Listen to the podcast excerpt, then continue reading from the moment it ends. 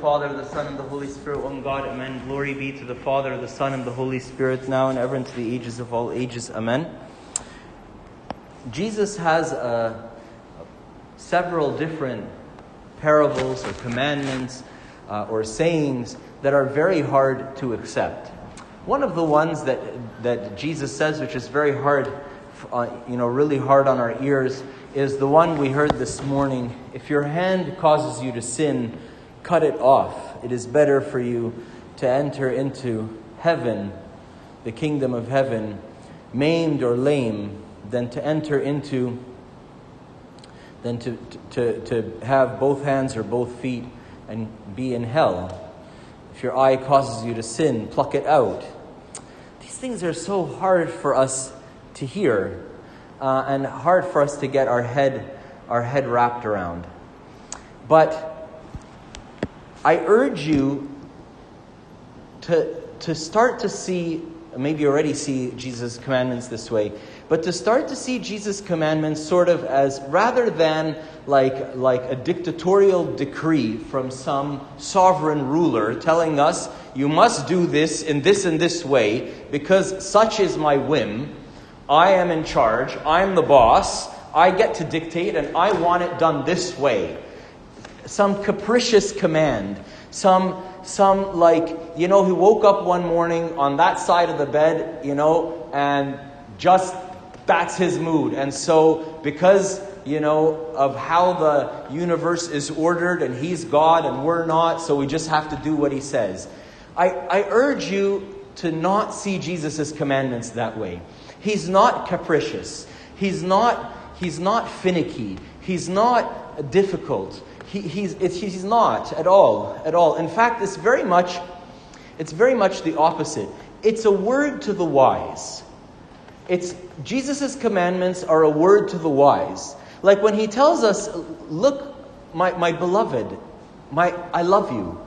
Lay up treasures for yourselves in heaven, where no thief approaches nor moth destroys, where no one breaks in and steals. He's telling us, look, you have something which is precious, you have something which means a lot to you. Put it somewhere that it can't get lost. Put it somewhere which is safe and secure. Give it to me. I will, t- I will personally be held responsible for it. I'll take care of it for you if it's that precious to you. So, so he's not telling he's not he's not telling us commandments like if you don't do it, you're bad, and I'm gonna send you to hell, and I'm gonna hold this against you, and look, I've got this whole list of your offenses over here. No, no, no, no, no.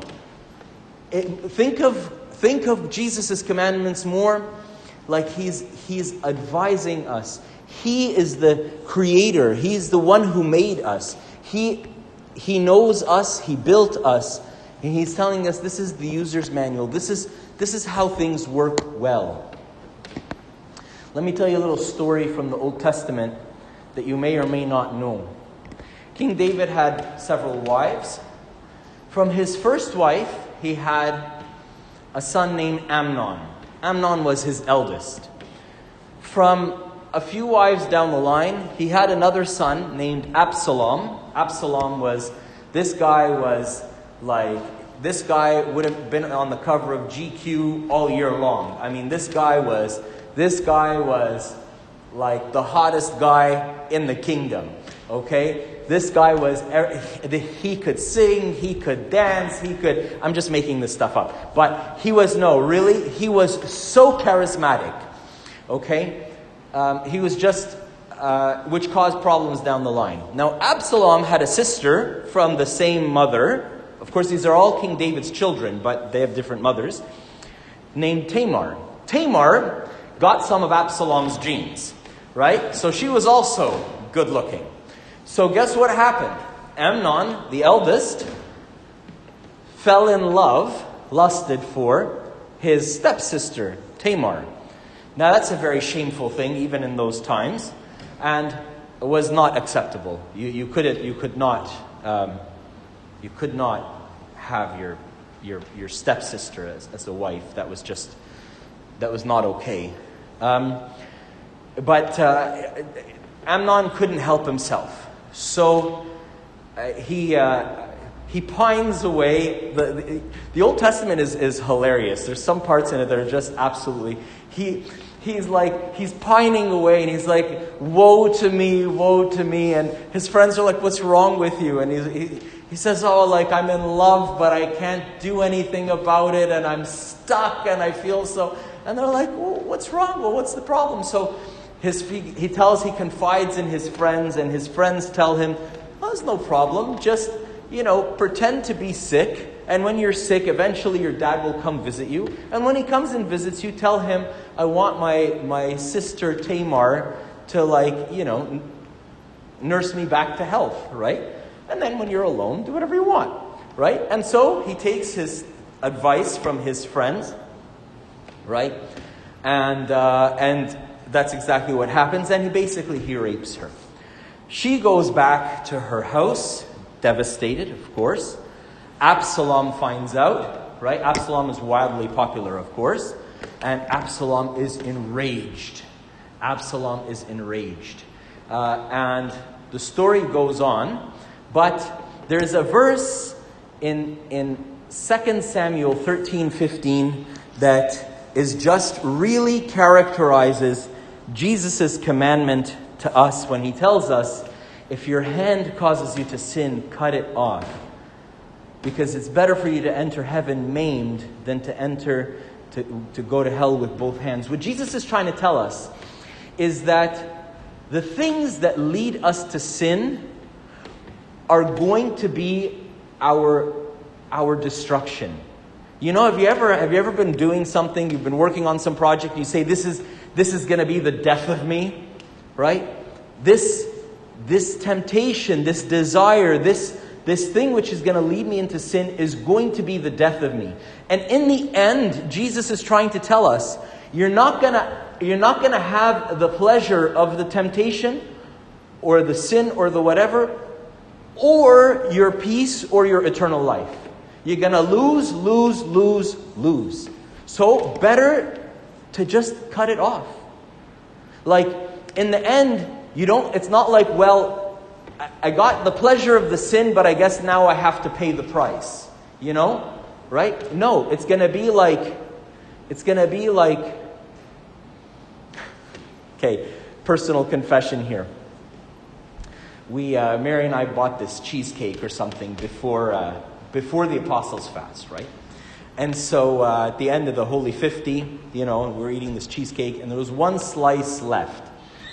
And I left it for Mary, and she left it for me. Anyhow, she left it for me, but the Apostles' Fast started. Mary is pregnant, so she's not really aware of when fasting is starting and not starting and whatever. She's, you know, you know, she's, she, when you're pregnant, you don't fast because your body is all going crazy anyways, right? Anyhow, so this piece of cheesecake stared at me the entire Apostles' Fast. And the entire Apostles' Fast, every time I open the fridge, there's this piece of cheesecake staring at me. And by now it's gone a bit stale, and I'll eat something that's a bit stale. Mary won't, you know, but I'll eat something that's a bit stale. And, and the entire Apostles' Fast, this cheesecake is talking to me. It's like, eat me, eat me. And I'm like, no, I can't, I can't. No, I can't, I can't, right?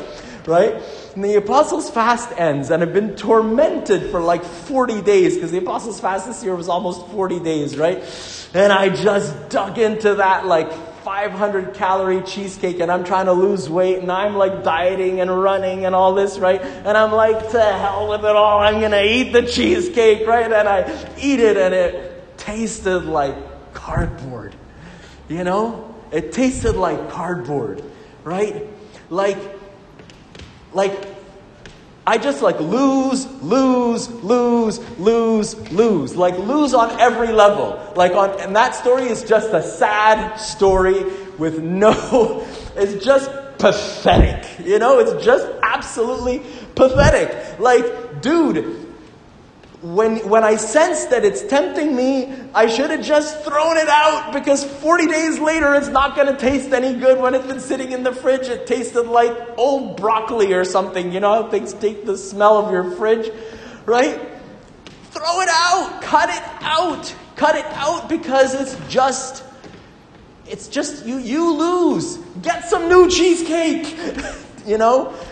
You, you lose. You lose. Jesus is trying to tell us that there's some things in this life, there's some things in this life that uh, have a luster to them, but they cause you endless loss. Back to the story of Amnon and Tamar. Absalom finds out. Absalom is furious. Absalom's friends tell him, Control yourself. This is what you got to do. Everybody has terrible friends in this story. Moral of the story get yourself some good friends who can give you good advice, right? Absalom's friends tell him, You're a popular guy. You throw great parties. Throw a wild party for all of the sons of the king. And when they're all there, kill Amnon and all his brothers. So that's what he does. So Amnon So the story ends with all this bloodshed. But this is 2 Samuel 13 15. This is the key verse. Because the saddest part of this story is not that Amnon dies at the end. The saddest part of this story is not incest, or the saddest part of the story is not that King David, who had a heart like God's, that this, these are his children. The saddest part of the story is that despite all of this trouble,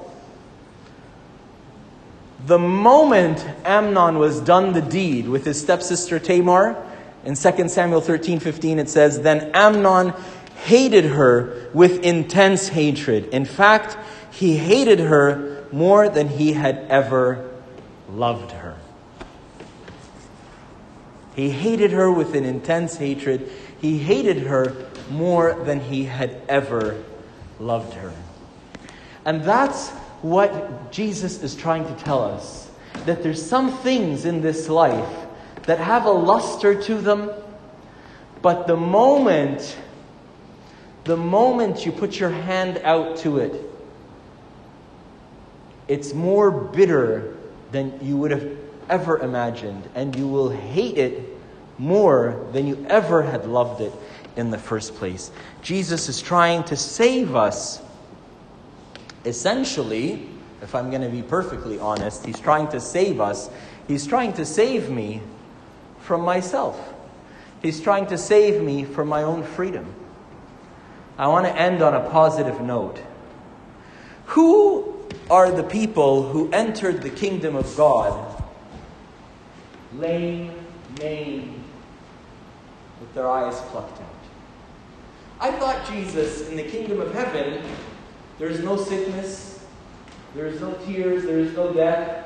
I thought that Lord Jesus Christ in the kingdom, every disability will be healed. Like if you're born in this life with some disability, in the kingdom you wouldn't have that disability. Who agrees? Yes or no? Yes. Yes. So, but he says it is better for you to enter the kingdom lame, maimed, blind than to go to hellfire with both hands, both feet, and so on.